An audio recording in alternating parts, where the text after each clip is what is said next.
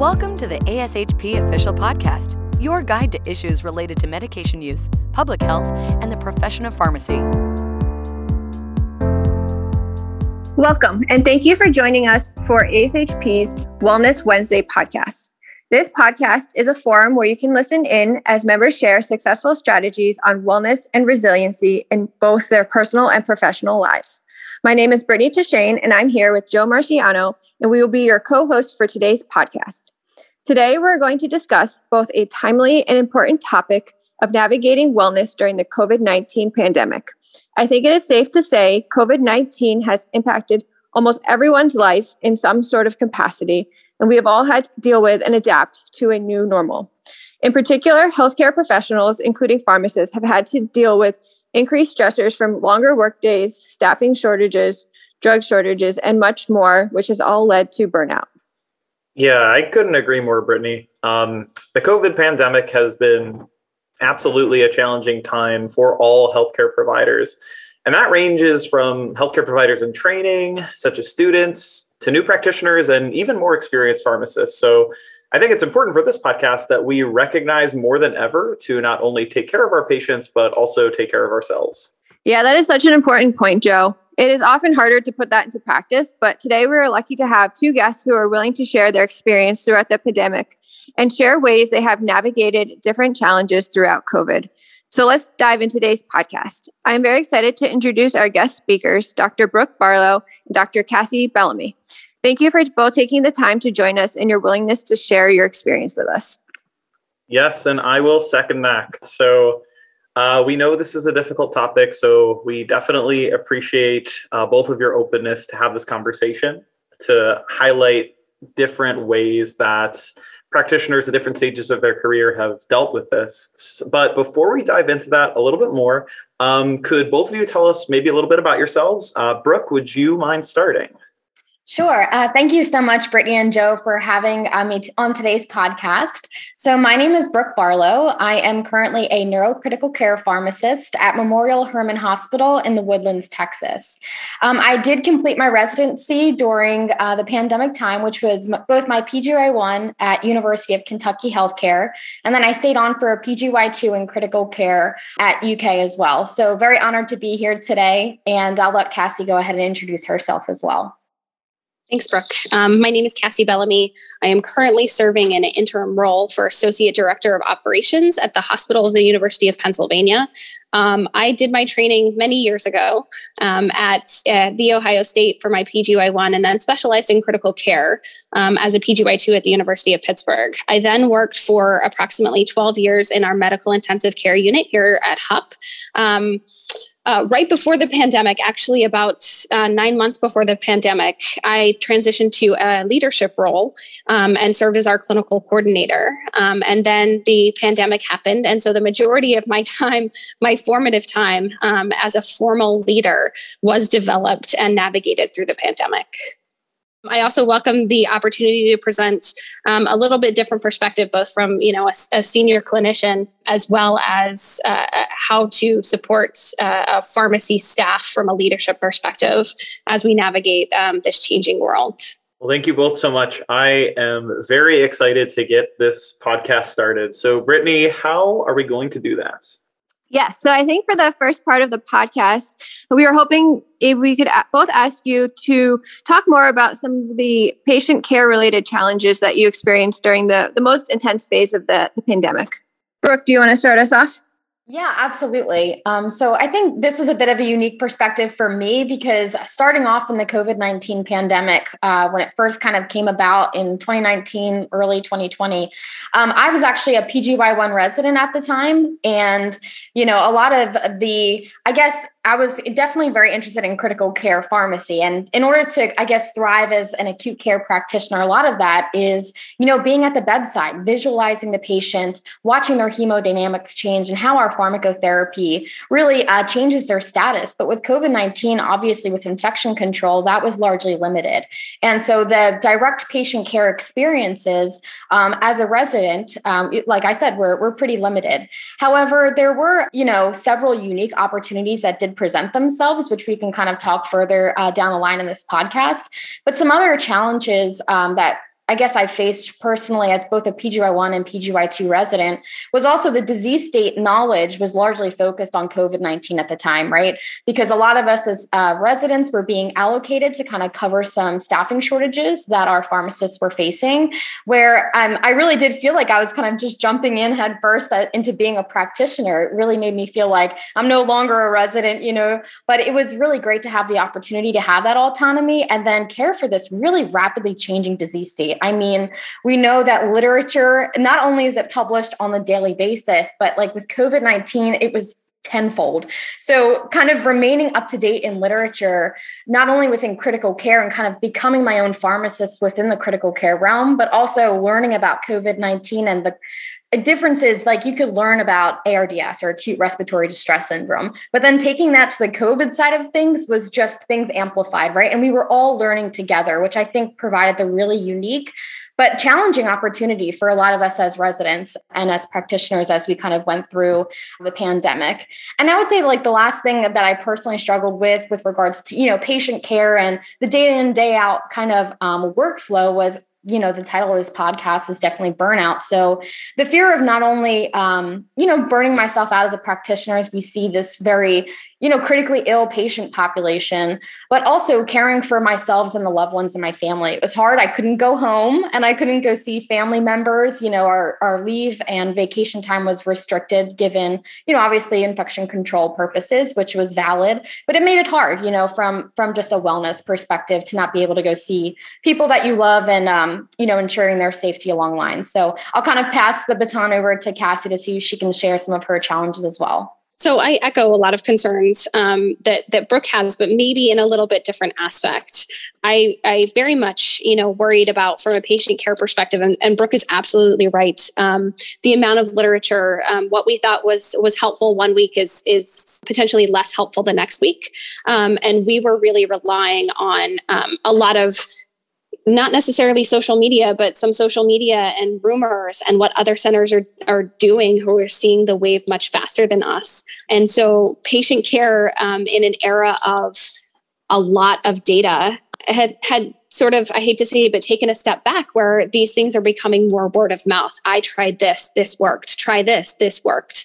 And I think that's a lot of gray that our younger practitioners were not necessarily used to. And so being someone a little more senior, even though not in a critical care realm during the pandemic, I worried about putting the staff in these situations where I was really, you know, at some level asking them to interpret a lot of gray. And I think whenever you are put in those situations where you feel like you're not sure of the answer and you may not have the answer, I think that contributes to mental burnout in feeling exhausted or questioning, am I doing the right thing for this patient? And so that's something we worried about a lot. I also agree 100% with Brooke about the disease state knowledge and things that you could teach were very much, there was a lot of learning, even as a senior pharmacist in learning that these patients are quite different, but then taking a lot of effort to pass that on to our, you know, the younger colleagues. And again, what we're seeing. And I think the other struggle was communicating in real time with the staff when things were changing hour to hour, day to day. As new units were opening, new patients were coming in. We were talking about differences in, you know, in PPE and aerosol generating procedures and how we're handling. How do we disseminate that information to a large staff who we may not be able to get to, and staff that is changing every day based on either them getting COVID or COVID exposures and having to be quarantined very early on in the pandemic. And so how do we support and communicate to our staff when we don't know as leaders all of the details that are happening, and they're happening so fast, it's difficult to communicate to a large group of pharmacists. Yeah, I really appreciate you both for being so candid about your experiences that you wanted to highlight so far. And part of what we wanted to do with this conversation is to really talk more about the reality that some of us have, as new practitioners, really only seen, or for the most part seen, practice in the context of the pandemic. So Brooke, could you just elaborate more about your reflections on having so much of your postgraduate training happening during a pandemic? Yeah, absolutely. So I guess I can say, you know, given that the start of my PGY1 residency was the non-pandemic time, it was a pretty good comparison and contrast as to what happened once the pandemic really hit hard, especially while I was in Kentucky. You know, so obviously pre-pandemic, everyone was interacting with each other. Like I said, whether you were interacting with patients and also people within your residency, pharmacists within your institution, your other healthcare workers. So I think while a big challenge was, you know, we had to transition to total social distancing. And that included within our own healthcare teams, right? And as Cassie said, those communication barriers amplified with patient care, right? Because you couldn't necessarily be at the bedside, be with your healthcare team. If you were especially doing a remote rotation, how are you going to communicate effectively your patient care interventions? And, you know, kind of, again, gaining that ability to speak amongst a team with, as a, you know, resident and growing on that as a practitioner, it was challenging. But, you know, I think while there were several challenges, it also did enlighten several different opportunities. And I think that's one thing that I really learned a lot about myself, both personally and professionally, how much I've grown through the pandemic. So I will say that first on my management rotation, you know, I was thinking about this, you know, just very standard, right? The processes of the pharmacy practice. But when I was doing my pharmacy management rotation, and this was during the pandemic times, I mean, it was enlightening to see and learn from pharmacy leadership how much they, I mean, I'm sure Cassie can even speak to this, how much they had to work through these unprecedented times with drug shortages. How are we going to allocate our resources here? How exactly the communication piece, overcoming those communication barriers were huge, right? Not everyone, you get an email flooded every day, right? So how do we best and most effectively communicate that information? And so I feel like a huge kind of learning experience for me was, for example, my PGY1 rotation, I was put onto a virtual rotation in my pediatric unit, but I wanted nothing more than to feel like I could put an impact in this month, right? I didn't want to just feel like I was sitting at home doing this virtual stuff and that I wasn't really like there with everybody dealing with the COVID-19 pandemic. So I did have the great opportunity to collaborate with both our pediatrics and infectious disease pharmacists, as well as some physicians to create the pediatric COVID-19 guideline. And that was such a fun way to engage in a virtual rotation, but still feeling like I was making an impact in the COVID-19 pandemic and managing it as a healthcare professional. And that was an opportunity to share my story actually through American College of Clinical Pharmacy, so ACCP, had COVID-19 pandemic, like share your story. And we were able to, you know, kind of share that experience on there, which was just really great. And I kind of learned, not only was it so great, like as Cassie said, the COVID-19 literature, but then also taking that to pediatrics was like, again, amplified. But for me, it was such an awesome experience to know that I could still make an impact while not being there. So I'd like to, if anybody still has virtual rotations, there's so much opportunity that can still be gained through those different experiences.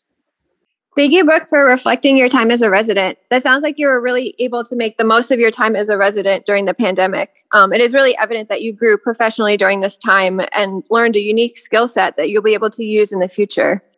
Now, moving on, as you guys brought up many challenges associated with the pandemic, we would love to transition more and hear both of you offer your experiences with ways to better understand, overcome, and prevent burnout related to the pandemic. In addition, Cassie, if you could maybe highlight how these tools might be similar or different to those that you utilized in the ICU pre-pandemic.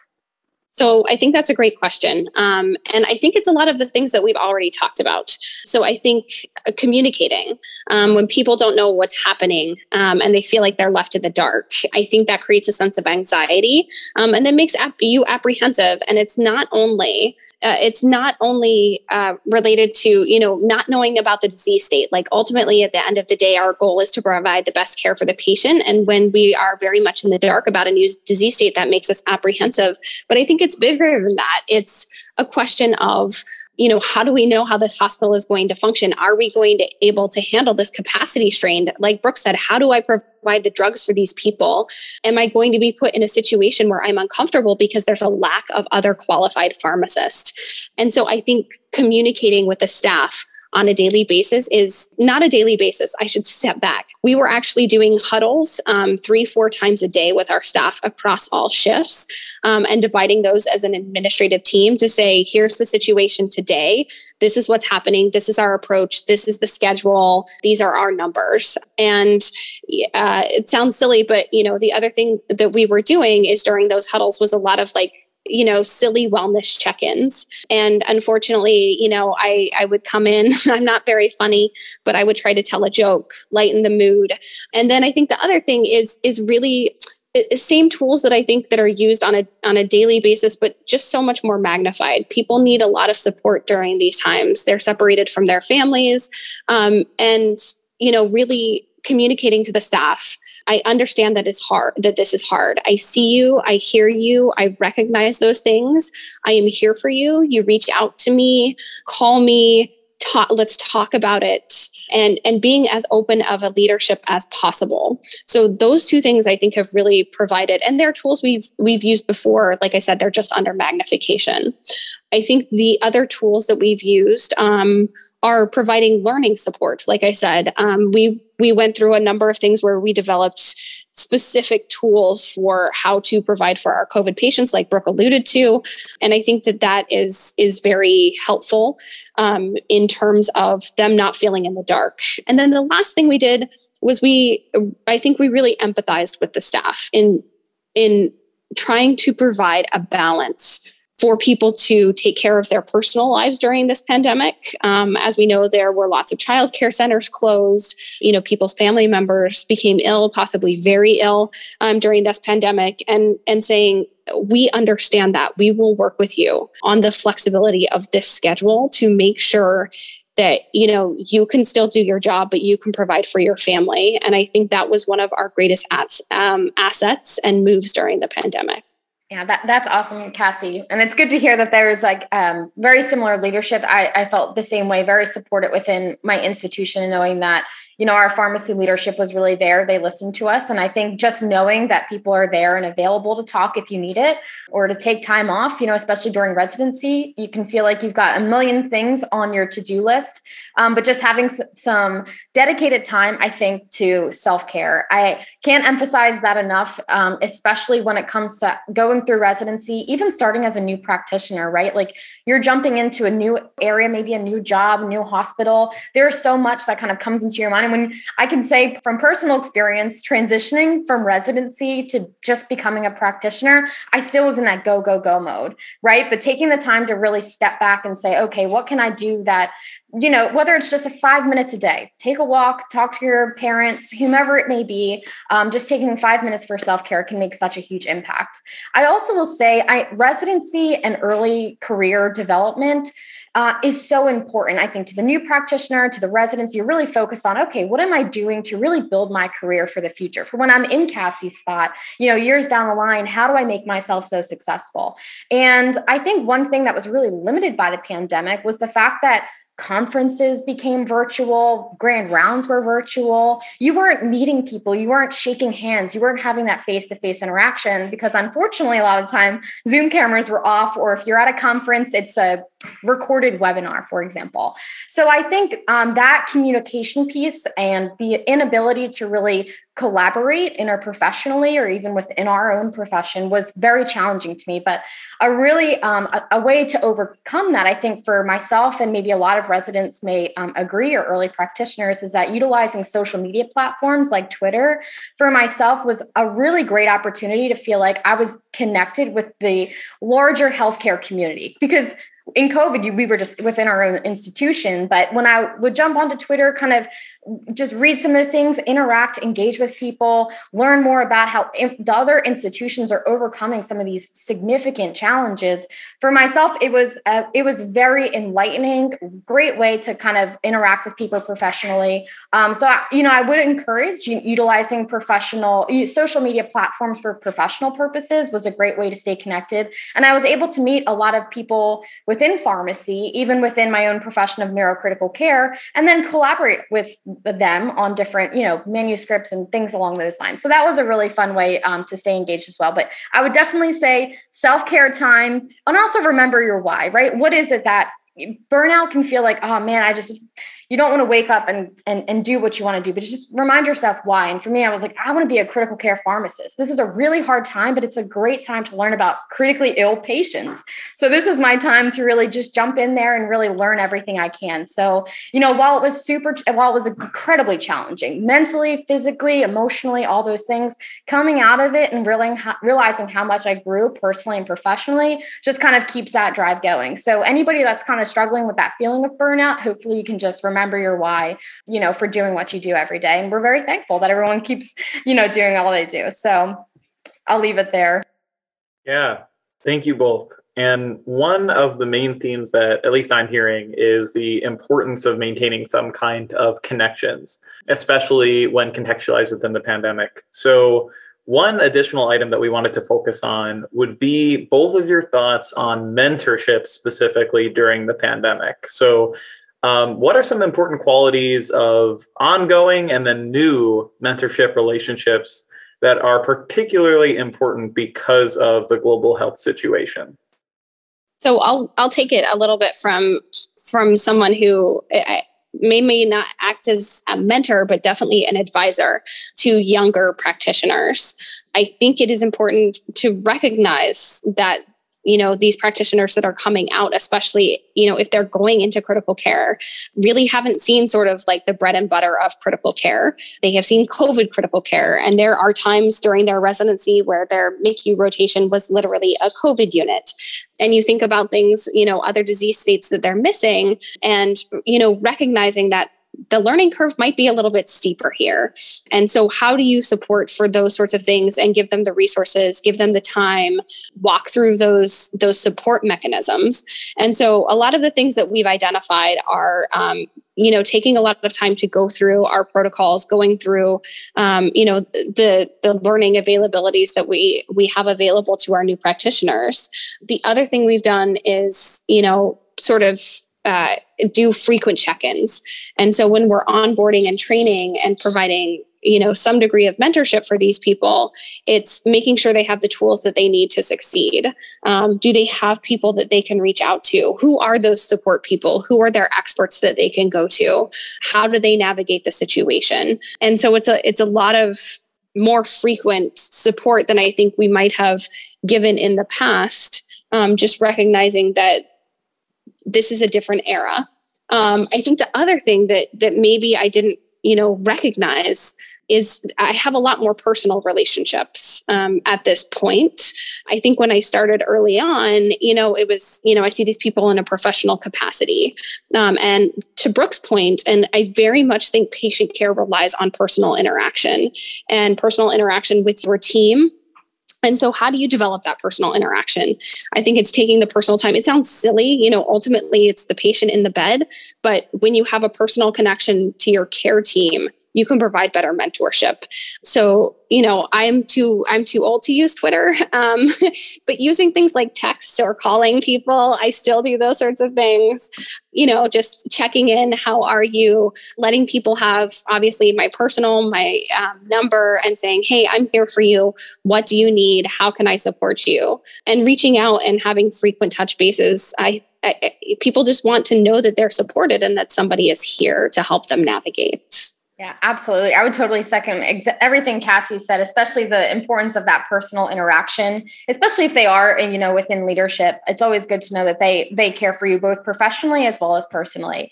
I would say for myself, a large majority of the mentorship really came towards navigating the challenges around starting a new job during the pandemic. I mean, it was definitely an unprecedented time, right? So you're applying for a job, they have restrictions with regards to COVID-19 travel, and maybe they did all the interviews and still are doing them virtually.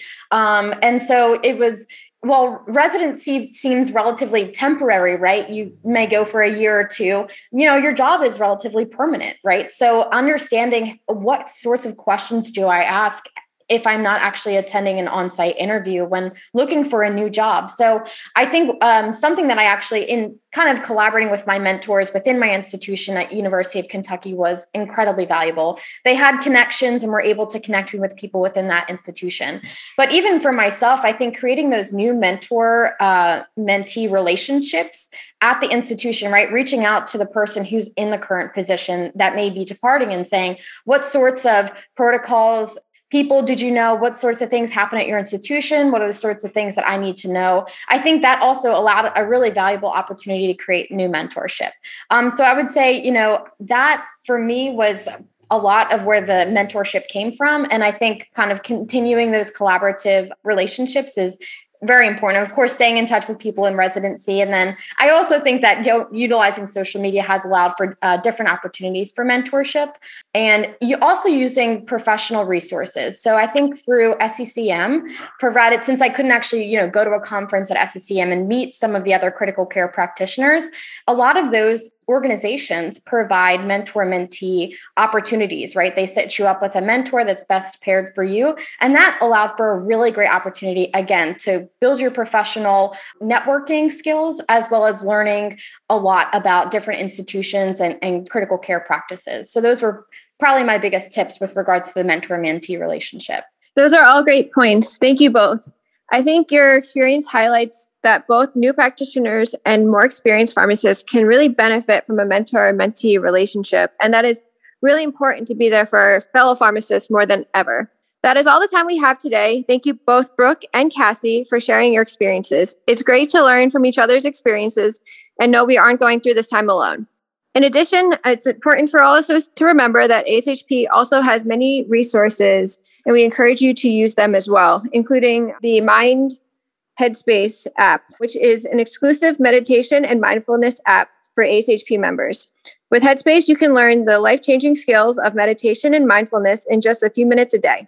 Studies show that meditation helps reduce stress and burnout in health professionals while boosting happiness, compassion, resilience, and overall life satisfaction. Search for Headspace on ashp.org for more information on how to redeem this member benefit. In addition, if you enjoyed this podcast, we encourage you to listen to more Wellness Wednesday podcasts by ASHP by subscribing to ASHP Official on Spotify for future recordings. Thanks again, guys. Thank you for listening to ASHP Official, the voice of pharmacists advancing healthcare. Be sure to visit ashp.org/podcast to discover more great episodes, access show notes, and download the episode transcript. If you loved the episode and want to hear more, be sure to subscribe, rate, or leave a review. Join us next time on ASHP Official.